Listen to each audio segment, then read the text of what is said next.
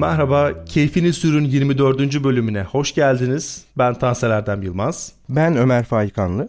Ben Ant Mehmet Çetin. Bir haftalık bir ufak aramız vardı. O da sağlık sebepleriyle gerçekleşmiş bir araydı. Çok ciddi bir şey yoktu ama o arada hem bizim konuşacağımız şeyler çok birikti hem aslında konuşmak istediğimiz çok şey vardı. O geçen sürede biz aslında bayağı bir özleşmiş gibi olduk. Yani şöyle hemen benim sesimden de anlayabileceğiniz gibi hasta olan benim. Gerçekten Türkiye'de bir salgın var. Bu bir klişe değil. Bir hafta onunla uğraştım. Şu anda ilk etkileri ortadan kalkmış olsa bile sesimde ve boğazımda devam ediyor. Yani lütfen e, hoparlörlerinizin veya kulaklıklarınızın ayarıyla oynamayın.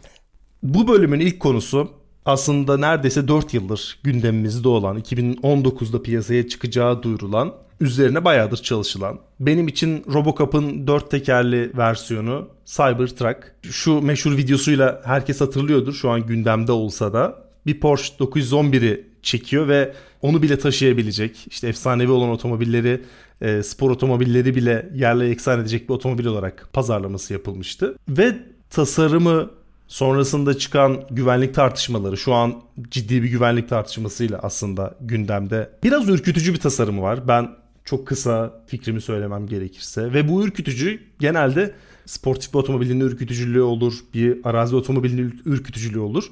Ama bu bence çok benim için çok iyi bir ürkme olmadı. Neden bilmiyorum. Tasarımıyla ilgili şöyle bir baktığım zaman Musk bununla ilgili bir açıklama yapmıştı. İşte 77'deki James Bond filminde orada deniz altına dönüşen bir otomobil vardı. Ondan esinlendiğini söylemiş. Ve bu şeyle ilgili benim tek ve temel problemim buna şey diyorum araç yerine İsmin de teknolojinin bence en yıpranmış, artık sağ sola dökülmüş sözcü olan Cyber'ın geçmesi.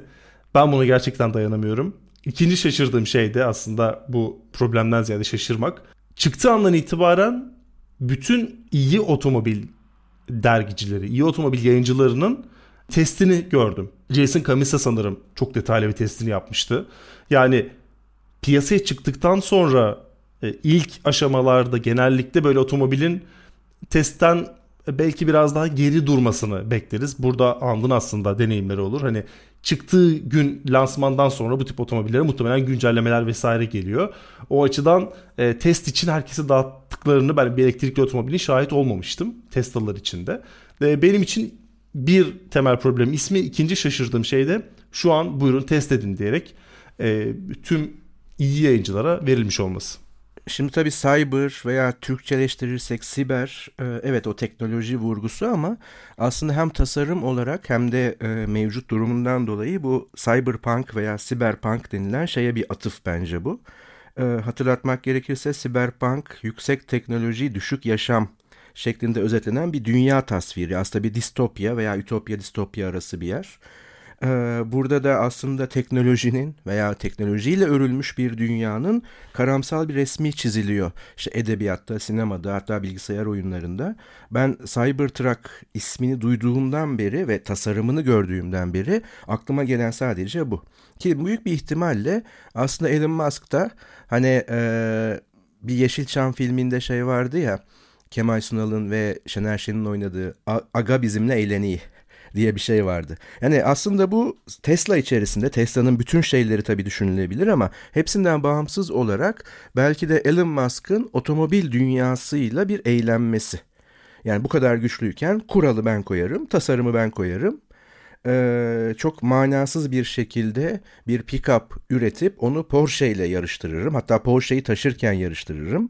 İhtiyaçların bu olup olmadığını hiç önemsemem gibi bir tür e, güç şımarıklığının bir yansıması gibi görünüyor işin hani lansman boyutu veya da açığa çıkışı.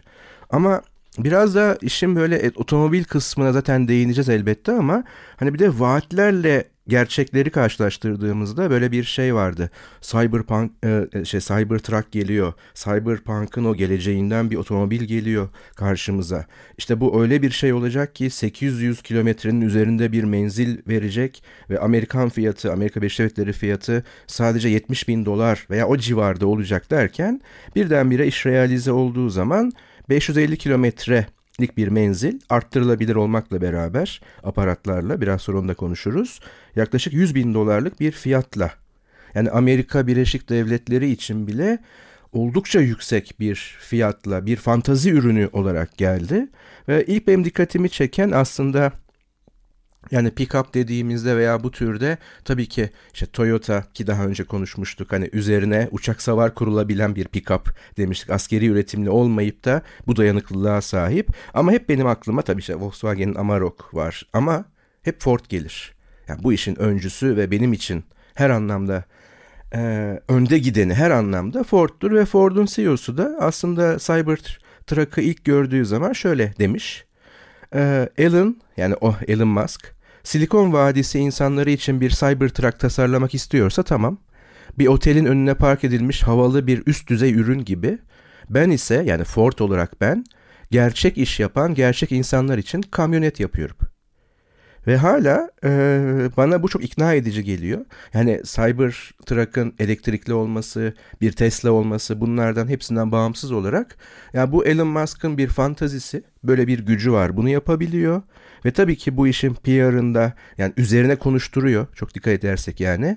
Bir Porsche ile yarıştırıyor Porsche çekerken. Ama bir kamyonetten, bir pick-up'tan ne bekleriz ve Cybertruck bunları bize verir mi her anlamda? İşin bu kısmındaki testler sanki veya deneyimler tabii çok daha erken diyebiliriz ama yani çok da gündeme gelmiyor şu an için genel konuşma veya bunun üzerine konuşulan genellik içerisinde. Ama ikincisi tabii ki bu şahsi bir görüştür. Biz geçtiğimiz programlarda bu e, tasarımlar üzerine konuşmuştuk ve nihayetinde bunun aslında tabii ki öznel beğeniyle ilgili olduğunu ama modern otomobillerin son tasarım aşamasının çok da böyle vaatkar veya olmadığını hatta birkaç kez en azından otomobil tasarımının bir zamanlar sanata çok yakın olduğunu, bir sanat eserine yakın olduğunu söylemiştik. Bütün bunları kabul ederek ve tüm öznelliğiyle yani kendi fikrim olarak beyan ederek diyorum ki gördüğüm en çirkin şeylerden biri.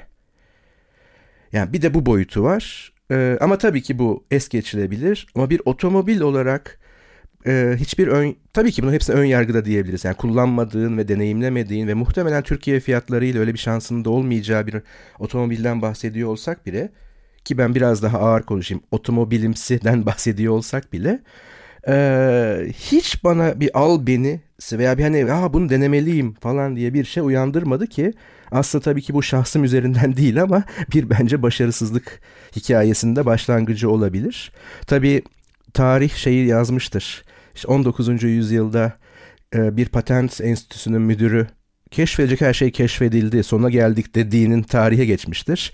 Bundan 20-30 yıl sonra Tesla alıp başını gittiğinde Cybertruck ve benzerleri her yerde gördüğümüzde bu podcast hala sağ veya hala dinleniyorsa işte bir öngörüsüzlük örneği olarak beni gösterebilirler. Kabulümdür.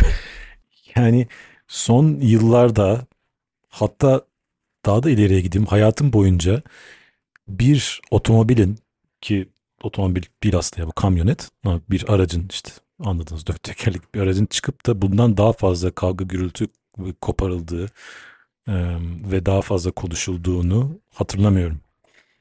E, yani düşünüyorum düşünüyorum yok ya gerçekten dünya çapında bu kadar büyük ses getiren bu kadar fazla ses getiren başka bir araç başka bir araba olmadı e, ve bunun da haklı sebepleri var. Şimdi o kadar çok konu var ki yani Gene başka bir hiçbir konuyla ilgili bu kadar bölüm çektik. E, şu anda karşımda bir sayfaya, bir sayfa değil de yarım sayfaya zar zor sığdırdığım notlar var. Hangi birinden başlayayım bilmiyorum yani. Şimdi ben 2-3 e, haftadır hazırlanıyorum ne konuşacağımdan ziyade ben bu otomobil ya da bu araç, bu kamyonet hakkında ne düşünüyorum diye. Şimdi iki mevzu var, iki kategori var. Bunlardan bir tanesi, birincisi tasarımsal ve aslında tasarımsaldan da ziyade felsefi açıdan bu aracı değerlendirmek gerekiyor. İkincisi de mühendislik açısından değerlendirmek gerekiyor. Şimdi ben biliyorsunuz otoparkta önce negatifleri anlatıyorduk. sonra pozitifleri anlatıyorduk. Sonra hani kurumsallıktan sonra önce pozitifleri anlatıp negatifi sonra atmaya başladık. Ben e, burada kurumsal bir şekilde pozitiflerden ve genel olarak bu arabanın mühendisliğinden ve bu arabanın neden esasında bütün bu e, magazinsel katmanın ardında hakikaten ne kadar esasında mühendislik açısından en azından kağıt üzerinde başarılı olduğundan biraz bahsetmek istiyorum. Sadece mühendislik dediğim gibi felsefe açısını onu ikinci kısmı bırakalım. Şimdi bu otomobil 3100 kilo en ağır haliyle ve bu tabii ki e, özellikle ben de başta dedim ki ya yok artık hani tank mı satıyorsunuz bir arkadaş? Bir sürü insan da bunun ağırlığından mesela e, dem vuruyor, şikayet ediyor. Fakat arkadaşlar e, Tesla'nın bütün modellerindeki şöyle bir durum var. Muadille bütün elektrikli otomobillerden Tesla'lar daha hafif. Ve ilginç bir şekilde burada da aynısı söz konusu. Şimdi bu araba 3100 kilo ama kendi sınıfında zaten Rivian RT mi öyle bir araba var. R1T diye bir otomobil var. Elektrikli pick-up. Yani tabii bu aracı elektrikli kamyonetlerle karşılaştırmanız gerekiyor. Ve bunu yaptığınız zaman görüyorsunuz ki aslında sınıfın en hafif arabası. Çok enteresan bir şekilde. Tabii ben bu en güçlü versiyonundan bahsediyorum. 3100 kilo. Rivian R1T de o kadar. Ee, Hummer EV diye bir araba var. Elektrikli Hummer. İnanamayacaksınız. Şu anda bunu dinleyenler de inanamayacak kulaklarına. 4500 kilo arkadaşlar. Ve bu Hummer EV dediğimiz arabada bu Cybertruck'ın iki katı kadar yani fiziksel olarak iki katı büyüklükte piller var Hummer EV'de. Şimdi o iki katı pilli koyduğunuz zaman haliyle 4500 kiloya ulaşıyor ama araba ne Tesla Cybertruck'tan daha uzun menzile sahip ne de daha hızlı. Yani Cybertruck bunların hepsinden daha hızlı. 0-100 böyle 100 2.6 saniye mi ne saçma sapan bir 0-100 değeri var. Menzil dediğiniz zaman yani evet Elon Musk çok büyük tabii sözler verdi 2019 yılında. O sözleri bir kısmı özellikle menzil konusunda ve fiyat konusunda gerçekleştiremedi. Ama şu anda gördüğümüz kadarıyla işte 340 millik yani yaklaşık işte 500 kilometrelik bir menzili var. Range Extender'la beraber, menzil uzatıcıyla falan beraber o 470 mile çıkıyor. Ama bu da gene R1T ile, Rivian R1T ile beraber aşağı yukarı aynı. R1T'nin biraz daha yüksek gibi gözüküyor ama yani adamlar bir kez daha esasında sınıflarındaki en sınıfındaki en hafif elektrikli aracı yapıp en yüksek menzili ve en yüksek performansı sunuyorlar. Şimdi bu bir kere çok büyük bir başarı. Ee, bir de hiç konuşmadığımız şu ana kadar bir şey kurşun geçirmez bir otomobilden söz ediyorsunuz. Zaten yani herhangi bir arabayı Mercedes S sınıfını falan kurşun geçirmez versiyonlarını veya Maybach'ların bilen bilir. E, neredeyse bir ton daha ağır standart versiyonlarından o arabalar. Yani kurşun geçirmez bir araba. Diğerlerinde böyle bir özellik yok tabii ki. Hani Ömer'in sık sık dile getirdiği gibi ben burada neden diye bir parantez açmak istiyorum. Neden yani kurşun geçirmez araba yap, yapmışlar o da ayrı mevzu ama e, yani kurşun geçirmez bir otomobil olmasına rağmen bir de bütün bu teknik üstünlüklerine rağmen bu araba esasında e, sınıfına göre hafif. Şimdi fiyata gelecek olursak yani tabii ki e, adam işte 40 bin dolardan başlayacağını Elon Musk 40 bin dolardan başlayacağını söyledi. İşte 61 bin dolardan başlıyor. 100 bin dolara kadar çıkıyor. Bu 61 bin dolarlık versiyon da saçma sapan arkadan yetişti bir e, pick-up. Yani ve almak için 2025 beklemeniz gerekiyor. E, ve 0-100 böyle 7 saniyelerde falan hani elektrikli otomobil standartlarına göre aslında oldukça yavaş. E, kim alacak? Hiç kimse alacağını zannetmiyorum. Kimsenin bekleyeceğini de zannetmiyorum. Şimdi zaten böyle, bu kadar büyük bir e, arz, özür diliyorum talep varken yani 100 yani 150 bin dolar da olsaydı bütün Cybertruck'lar e, kapış kapış gidecekti.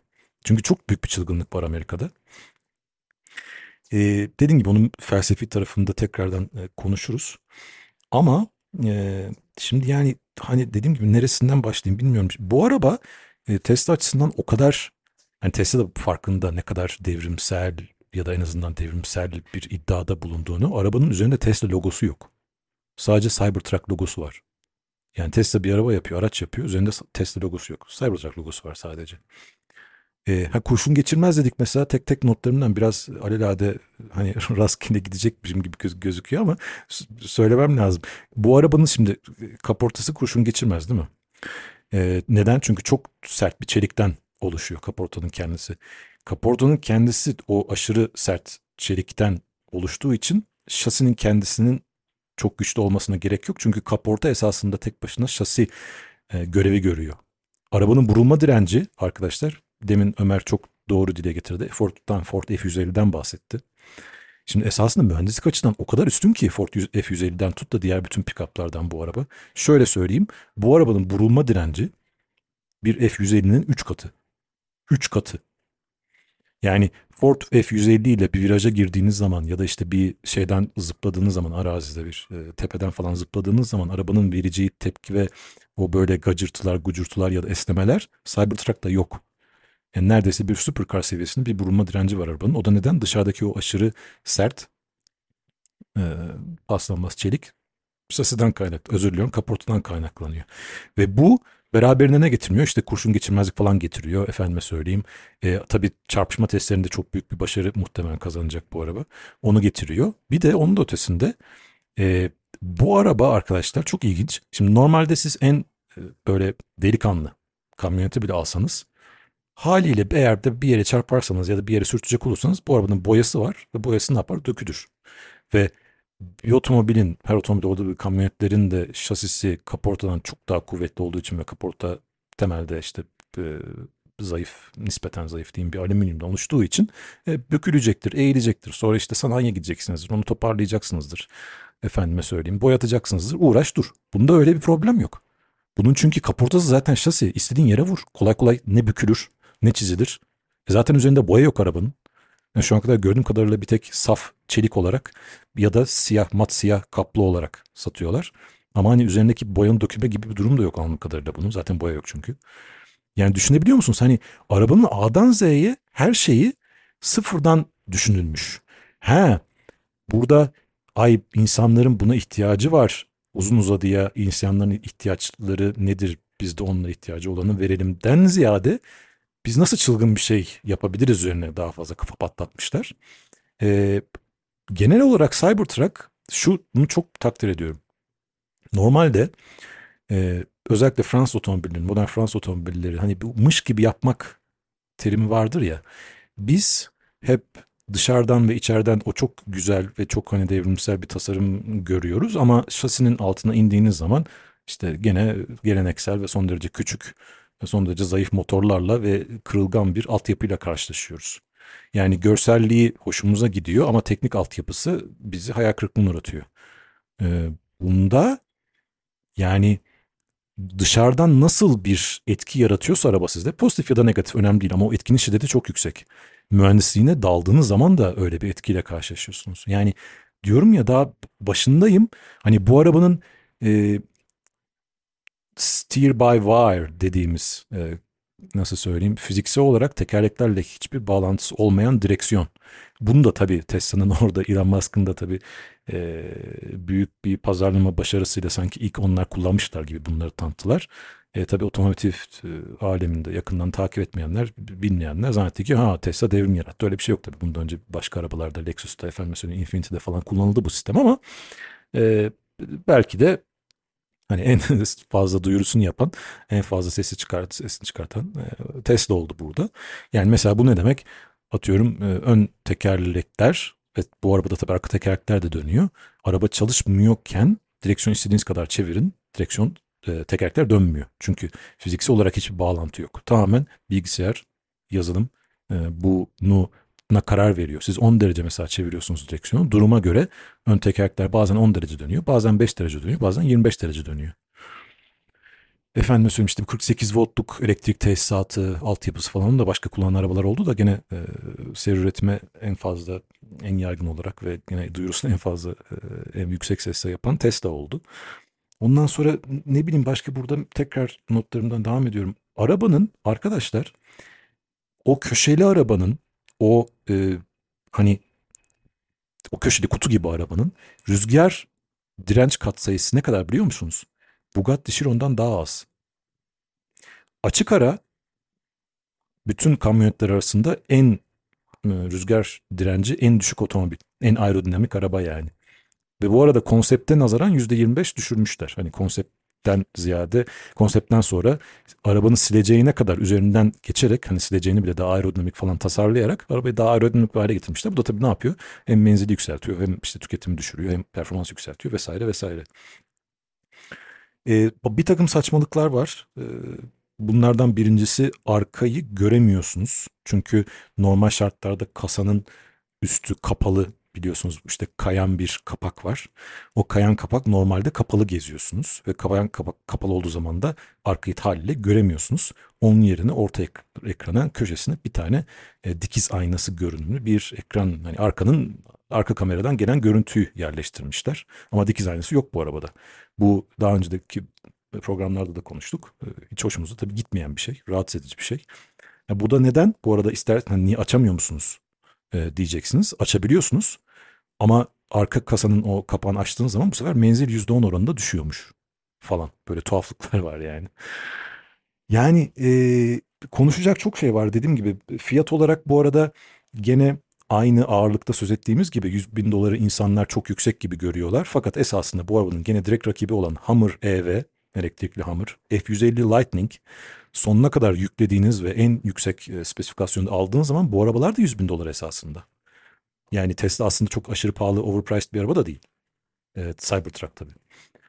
Ee, yani şimdilik bir ara vereyim. Ee, devam ederiz sonra ama gerçekten konuşulacak çok şey var ama ben biraz da felsefi açıdan e, birazdan bu otomobile değinmek istiyorum. Ya Cybertruck'ta birkaç ilginç ve benim kafamı karıştıran şey var. İlki aslında e, Elon Musk'ın bu elektrikli otomobil duyurularında zihninde 3 ayrı klasör vardı. Bir işte günlük kullanıcı, e, okula gidip gelen, işte gezmeye giden insan ona işte Model S vesaire vesaire üretiyor. Sonra e, işte uzun yol yapan kamyon şoförlerine e, Semi Semi'ydi sanırım ismi. Onu ürettik.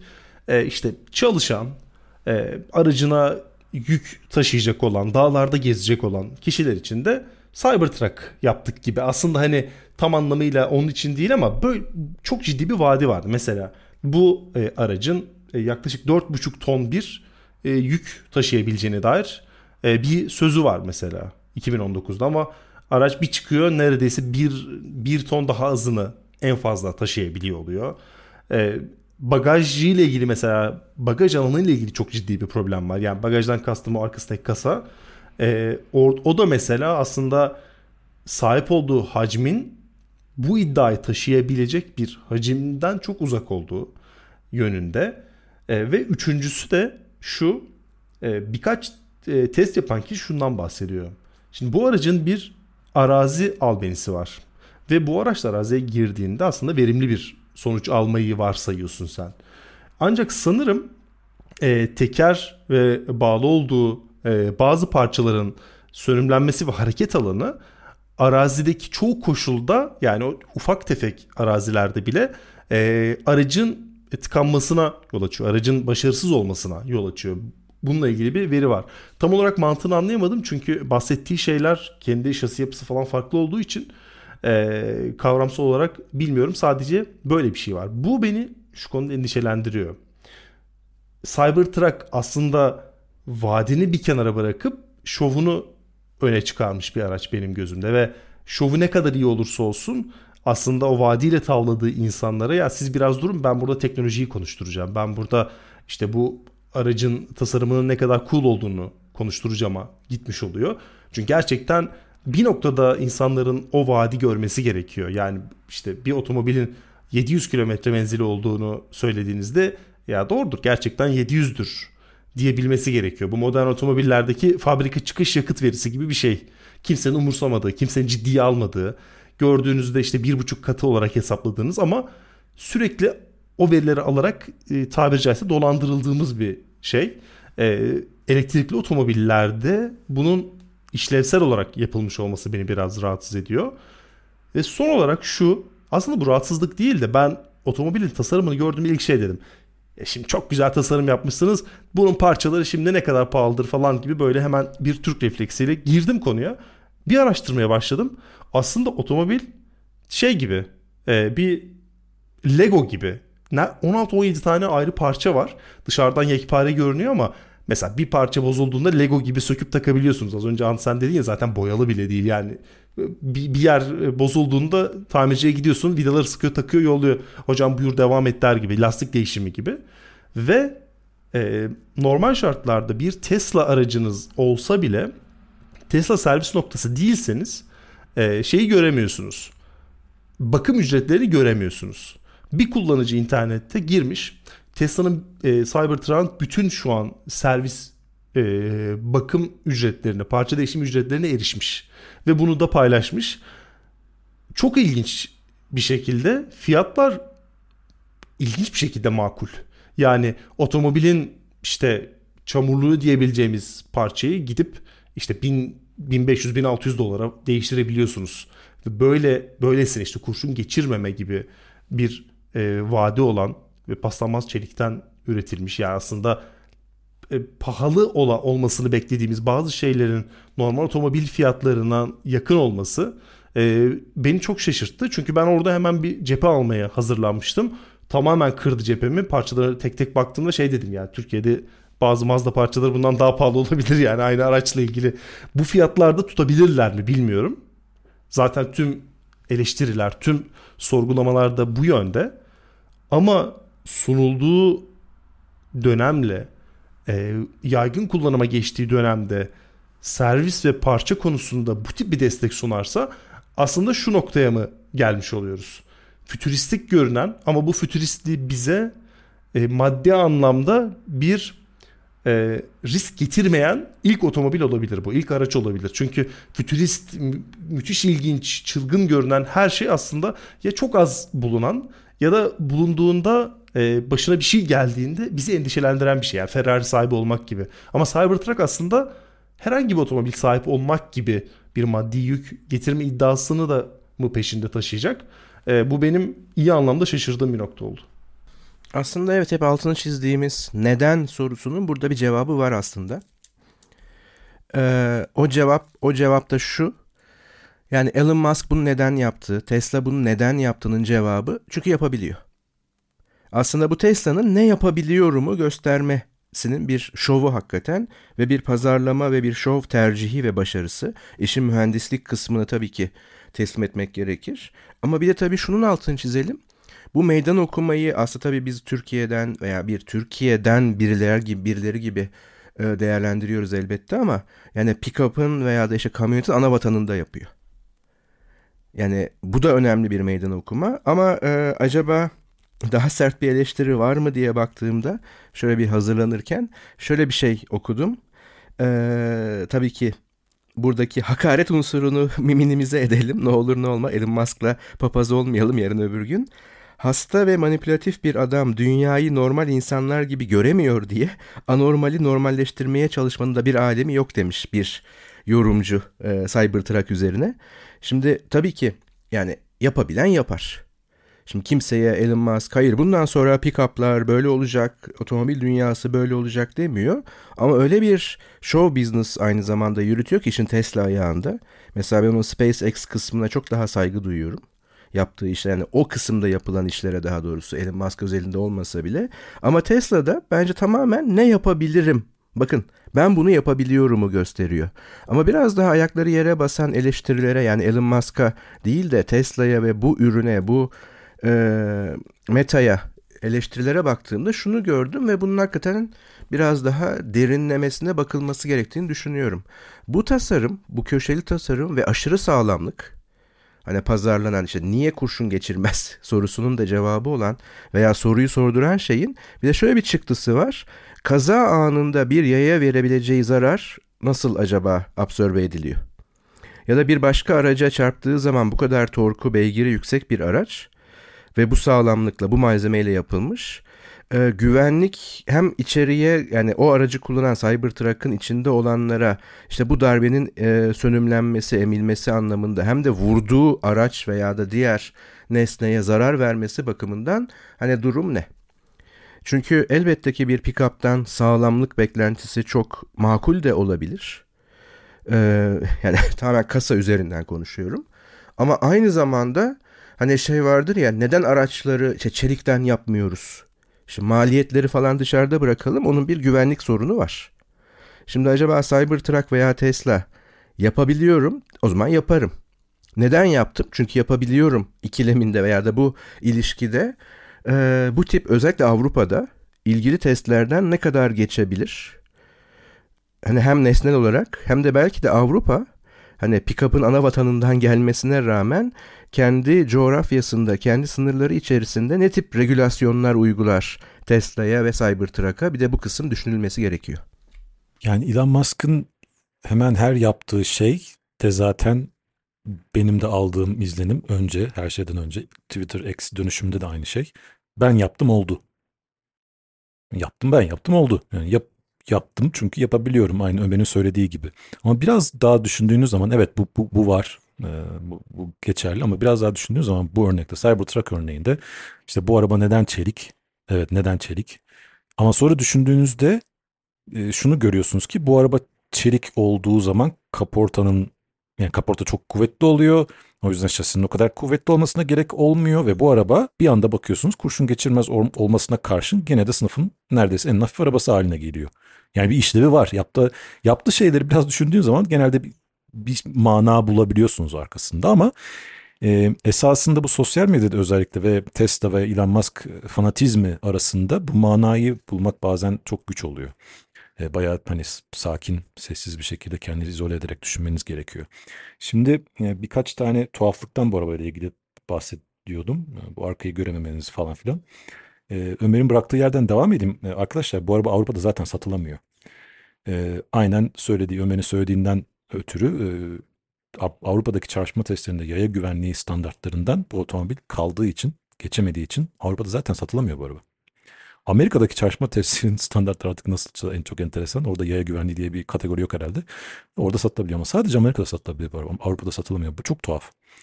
Yani bu arada o köşeler e, kullanılan zaten o aşırı kuvvetli çeliği 90 derece 80 derece falan bükmekten başka bir çareleri olmadığı için zaten bu kadar köşeli bu araba. Çünkü e, atıyorum bir Model S'teki kıvrımları o çeliğe vermeniz imkansız. E, o yüzden de biraz aslında orada da bir işlevsellik söz konusu ama yani tabii yaya falan e, Allah rahmet eylesin yani. hani 30 kilometreyle bile çarpsan. E, dolayısıyla bu bir, bir tuhaflık. E, ikincisi bu araba tamam kurşun geçirmez diyoruz ama camlar kurşun geçirmez değil. Bu tuhaf değil mi yani? E, ve camların da kurşun geçirmez opsiyonu var. Yani ileride olacakmış. Ama eğer onu alırsanız bu sefer camlar açılmıyor. Enteresan yani. E, üçüncüsü ya da dördüncüsü arkayı görememenizle beraber bu range extender dediğimiz menzil uzatıcı. Şimdi bu adam tabii 500 mil vaat, vaatte bulunmuştu 4 sene önce. Ama şu anda e, 340 milde kaldı en fazla. 550 kilometreye tekabül ediyor 340 mil. Bunu vaat ettiği 500 mile yani 470 mille tekabül ediyor. 470 mile yaklaştırabilmeniz için range extender almanız lazım. Bu da esasında devasa bir power bank. Kasanın neredeyse üçte birini kaplayan devasa bir batarya. Şimdi tamam ben uzun uzun menzil istiyorum. Bana sen 500 mil sözü vermiştin ki bu arada onu da söyleyeyim yani e, F150 geleneksel bir F150 alacak olursanız eğer en güçlüsünden bahsetmiyorum. V6 motorlu bir F150 alacak olursanız neredeyse 1000 kilometre menzille geliyor o arabalar, o kamyonetler. Onda göz önünde bulundurmakta fayda var. Ha, kim kamyonette 1000 kilometre yapıyor, yol yapıyor ayrı mevzu. Ama yani geleneksel bir e, pick-up'la buradaki elektrikli pick-up'lar arasındaki ödüne dikkat çekmek lazım. Hemen bir anda e, yarıya düşüyor çünkü menziliniz. Neyse işte bu 470 mile çıkarmak için e, o batarya almanız lazım. Bu sefer kasanın üçte birini kullanamıyorsunuz. Yani artı bir de tabii ekstra ağırlık, performans düşüyor falan filan. Bunlar tuhaflıklar. Şimdi bu arabanın felsefi açıdan ben biraz değinmek istiyorum. Daha doğrusu ya, felsefi dediğim tasarımsal açıdan değinmek, değinmek istiyorum. Şimdi bu, bu tabii e, Elon Musk burada bir ütopya satıyor. Bir araba satmıyor, bir ütopya satıyor. E, özellikle bu aracın üzerinde Tesla logosu olmaması artı hani sizde bıraktığı etki ve tasarım anlayışı özellikle açısından diğer Tesla modellerinden ne kadar farklı olduğunu da göz önünde bulundurduğunuz zaman e, tamamen e, Ömer'in de hepimizin söylediği gibi işte Cyberpunk'tan fırlamış bir araç esasında. Cyberpunk oyunundan fırlamış bir araç ve e, temsil ettiği de simgelediği de öyle bir gelecek. Cyberpunk oynamış olanlar ki ben oynamadım sadece oyun, oyun videolarını izledim. E, ona benzer bir tasarım, ona benzer bir gelecek vizyonu var. Şimdi bende bu otomobilin, bu aracın bıraktığı e, çok soğuk, çok ofensif, e, çok saldırgan e, çok can sıkıcı, çok rahatsız edici bir durum var. O da şu. Ya bana göre bu araba direkt ZPT'lerden esinlenilmiş. Bu zırhlı personel taşıyıcılar var ya sokakta bir şey çıktığı zaman protesto falan olduğu zaman asker, askerlerin veya işte polislerin caddelere indiği veya işte şeylerde orduda bir yerden bir A noktasından B noktasına böyle füzelere falan karşı dayanıklı e, bizim akrep, kobra falan gibi tuhaf isimlere sahip model adlarına sahip ZPT'ler var ya onlar bildiğin onlar yani.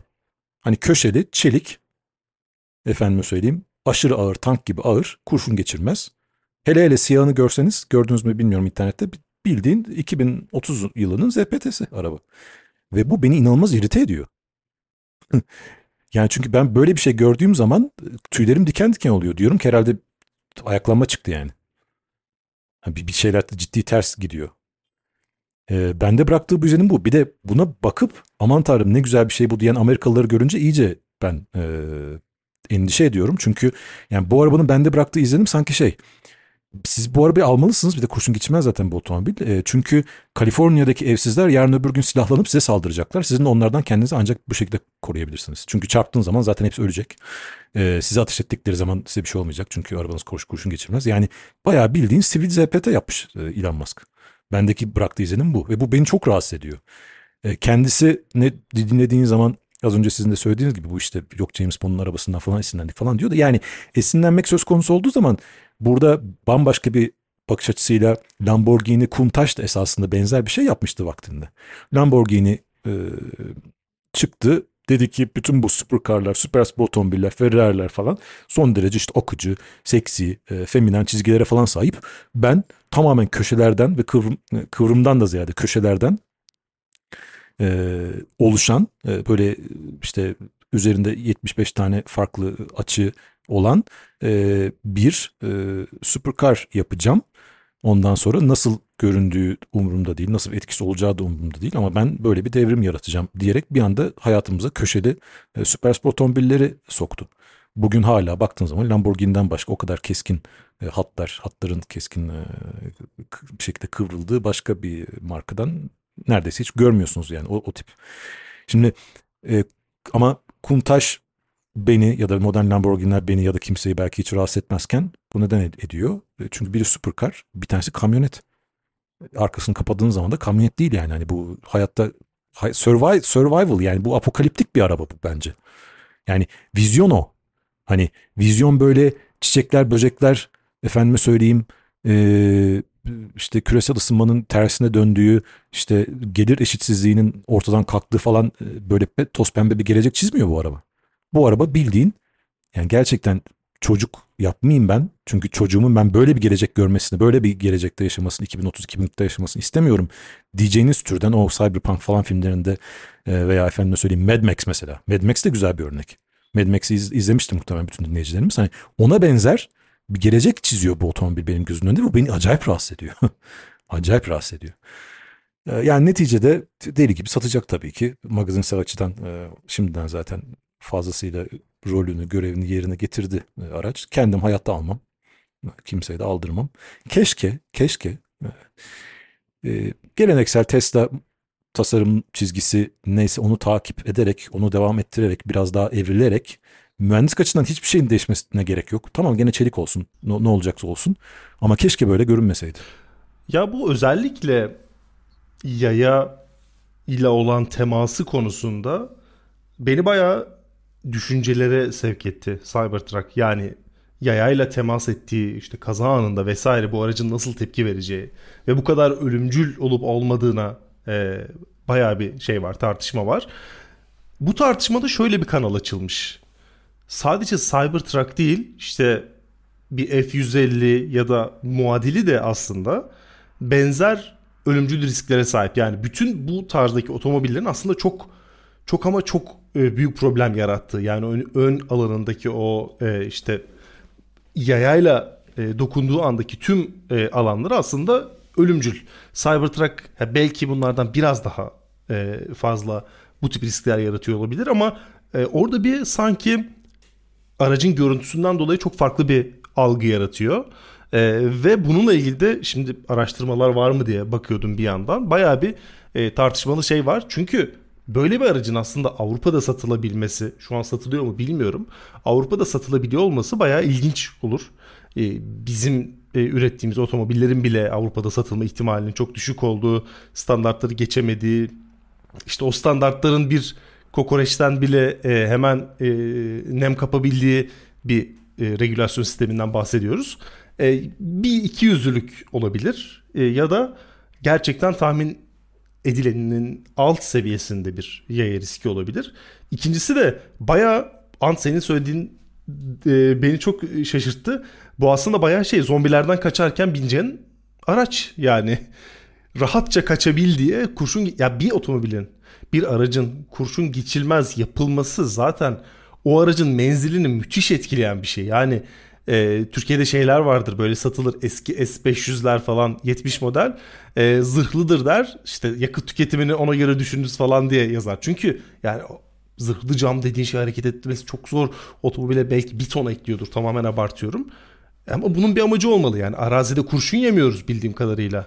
E, ya da e, askeri bir şey olmadığında bu yaşanmıyor. Ya sen şey dediğin anda bende bir şimşek çaktı. Camı çok camı açılmıyor dediğin anda e, bütün askeri araçlarda şey var böyle çok az açılıyor böyle düşmanla temas ettiğinde sorun olmaması için bir bir problem yaşanmaması için ya da hemen kaçılabilmesi için. E, o halde şöyle de bir acı gerçek var. Bu aracın gerektiğinde kaçacağı zombiler aslında biziz. Çünkü Elon Musk ve Trump her o görüşteki her kimse bu otomobilin e, bu otomobili almak için can atan Türkler aslında bu otomobilin dışında kalması da istenebilecek e, insanlar olacak o gelecekte. Şey çok ilginç yani bu açıdan bakınca e, baya korkutucu bir evreninde simgeliyor.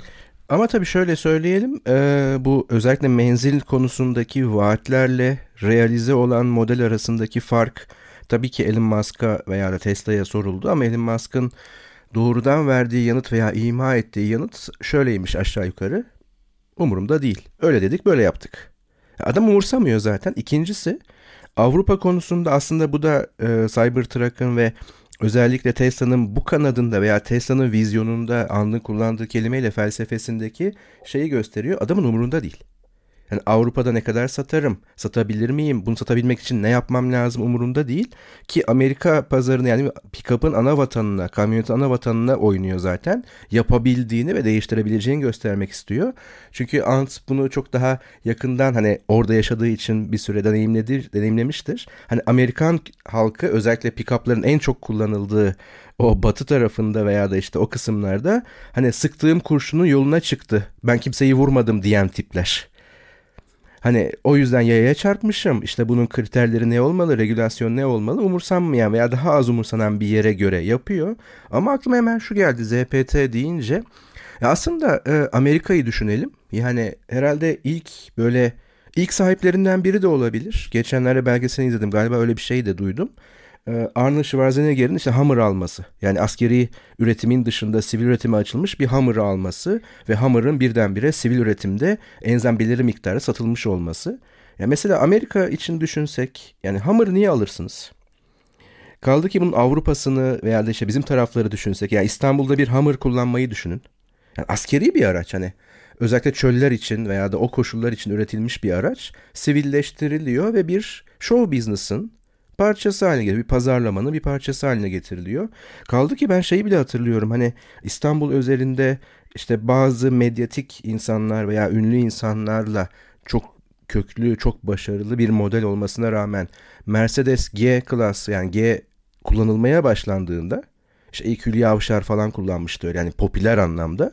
Ya işte bu şehirde kullanılır mı ne kadar çirkin falan dediler ama hani Mercedes G'ye çirkin diyorsanız oho bu nerelere düşüyor artık. Şeyin en dibine gidiyorsunuz. Ama böyle bir show business böyle bir şey var ve Tesla burada kendinden bahsettiriyor mu? Evet. Belki de amaç bu. Yapabiliyorum bakın neler yapabiliyorumu gösteriyor mu?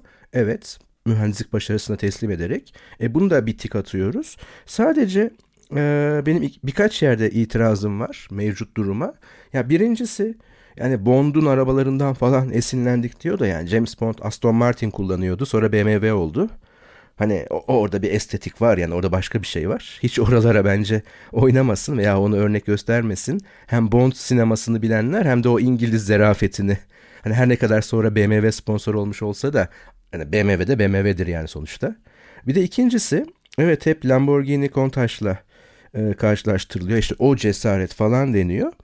Evet Kontaş benim de şu andan da baktığımda, geçmişe baktığımda 80'lere çok sevdiğim bir tasarım değil işin doğrusu. Ama oradaki Lamborghini'nin yaptığıyla Tesla'nın yaptığını çok benzeştirmiyorum. Ama bir de ben şeyi okudum. Hani e, DeLorean'de o zaman sevilmemişti falan. Bilmiyorum geleceğe dönüşten dolayı bir olumlu ön yargım mı var ama o zaman görsem ne derdim o zamanın estetik algılarıyla. Ama DeLorean güzel araba canım yani hani şimdi Cybertruck gibi falan değil.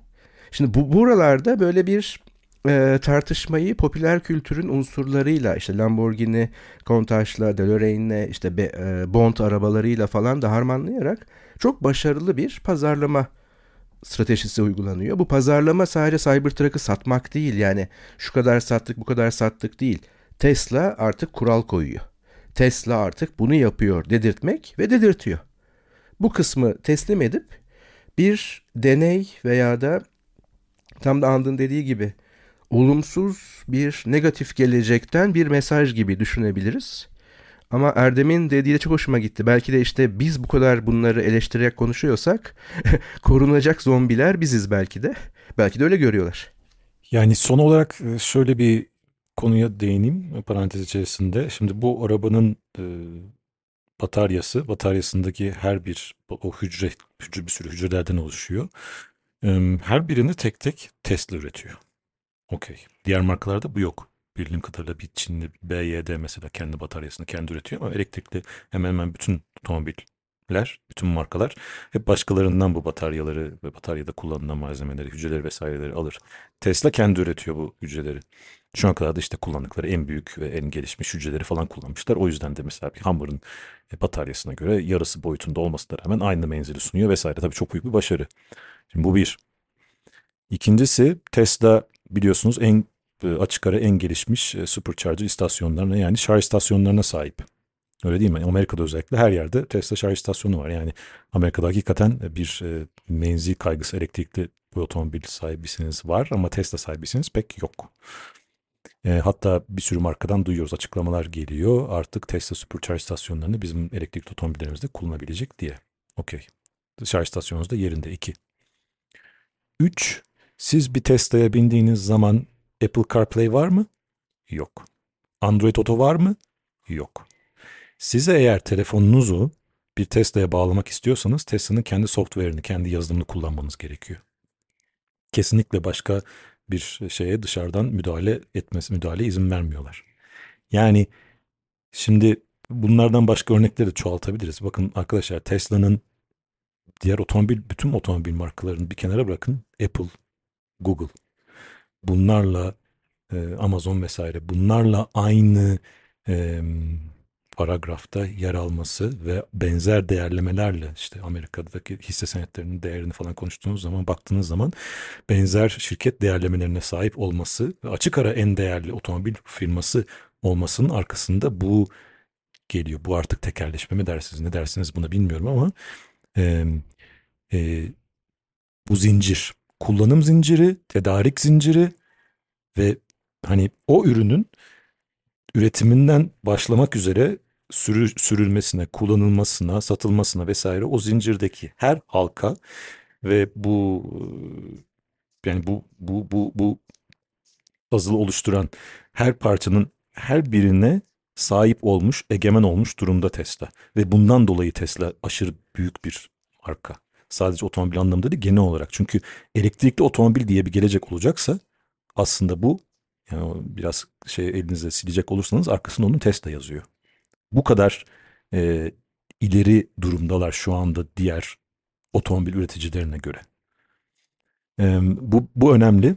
E, hani çok böyle magazinsel bir dediğim gibi katman var işte yok kurşun geçirmez yok işte bu 2019'daki lansman esnasında işte taş attılar da cam kırıldı halbuki kurşun geçirmez olması gerekiyordu falan filan bu yani e, bu o dediğim gibi onu sıyırmak lazım o katmanı sıyırmak lazım Tesla'nın şu andaki gidişatı e, çok tabi Elon Musk'ın hareketleri demeçleri arkasındaki o impulsif hani nasıl söyleyeyim e, duygusal mı diyeyim hmm, o aykırı tarzı da sıyırmak lazım. Hepsini sıyırdığınız zaman temelinde Tesla gerçekten çok büyük, büyük bir marka ve esasında çok başarılı ürünler yapıyorlar.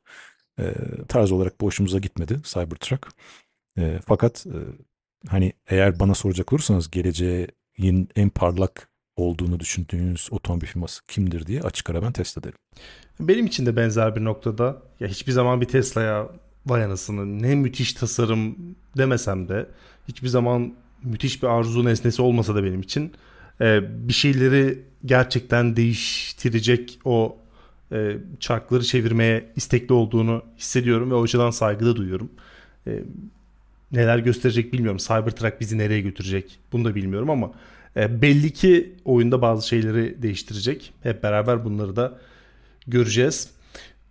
Cybertruck'la ilgili aslında çok fazla düşünmediğim şeyle karşılaştım ki Cybertruck ve benzer e, araçlarla ilgili literatüre görece hakimdim. Umarım dinleyenler için de benzer bir deneyim olmuştur. Önümüzdeki hafta bu sefer e, Tesla'dan çok çok çok e, ayrık, çok köklü ama e, şu an kayıp mı yoksa aslında kendini bulmuş bir marka mı dediğimiz bir otomobil markasından bahsedeceğiz. Şimdiden görüşmek üzere. Görüşmek üzere. Hoşçakalın.